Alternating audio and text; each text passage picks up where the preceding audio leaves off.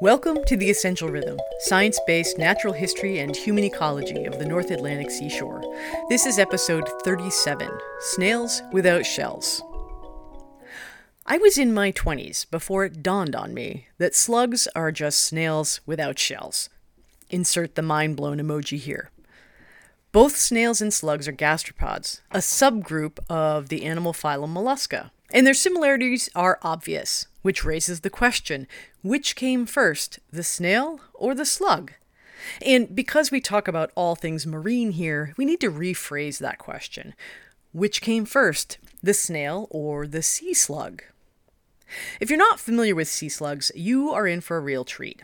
They are right up there with sharks and octopus as people's favorite marine organism. When I say sea slug, or nudibranch, which is another term with specific meaning but is often applied in a very general sense to these organisms, I really mean a widely diverse group of shellless marine gastropods that may not necessarily be closely related. It turns out there are several lineages of sea slug type organisms that have evolved independently. The shell question is easily answered by the fossil record.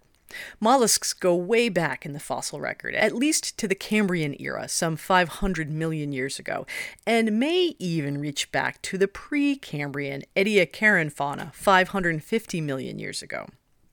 The gastropods, the group of mollusks that includes snails and slugs, appears for sure in the Devonian era about 400 million years ago, with some possible contenders in the fossil record even earlier. And what the fossil record shows for sure is that gastropods have shells. Having a single shell is the ancestral state for these animals, and maybe even all mollusks. When you construct a family tree of a group of related organisms, you do so based on shared traits, whether they are morphological, aka shape traits, things you can easily observe, or molecular, aka genetic traits, things you can observe only using the tools of molecular biology. Ancestral traits are those found on the root of the tree. Traits you find on all or most of the branches because they evolved early in the common ancestor to all the species on the tree and were passed on. Having a single shell is a trait like this for gastropods, which means that any gastropod that doesn't have a shell, like our sea slugs and nudibranchs, had to lose that shell through evolution. If we look even more closely at snails, as we have done in several past episodes, we know that they undergo some serious contortions to fit their bodies into their shells, namely a process called torsion, in which the gut and other key viscera rotate 180 degrees so that both the mouth and the anus have access to the outside environment through the one opening in the shell. Torsion occurs during the larval stage as the baby snail develops. Ontogeny is the developmental progression of an organism. And while it is falsely said to, quote, recapitulate phylogeny, or basically take an organism through its evolutionary history while it develops as an embryo, we do see some echoes of this in the development of sea slugs. When they're juveniles, floating around as planktonic larvae, they have shells and they undergo torsion. As they mature, however, they shed their shell and undergo detorsion, meaning they untwist their bodies and reorient their viscera fore and aft, with the mouth at the head and the anus at the posterior or other end. Another big difference between snails and sea slugs is how they get their oxygen. Most aquatic snails have gills inside their mantle cavity, inside their shell. Sea slugs, because they have no shell, are more free to absorb oxygen from the surrounding water. In fact, the name nudibranch means naked gill.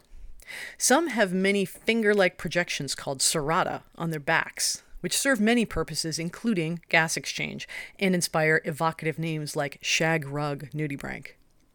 Others have a ring of gill like projections around their anuses. Shedding their shells gave the various sea slug like gastropods freedom to evolve different but similar means of getting the oxygen they need. Without shells, however, they lack the primary defensive infrastructure of all the other shelled gastropods. When most snails are threatened, they can withdraw completely into their shell and pull their trap door, called an operculum, shut tight.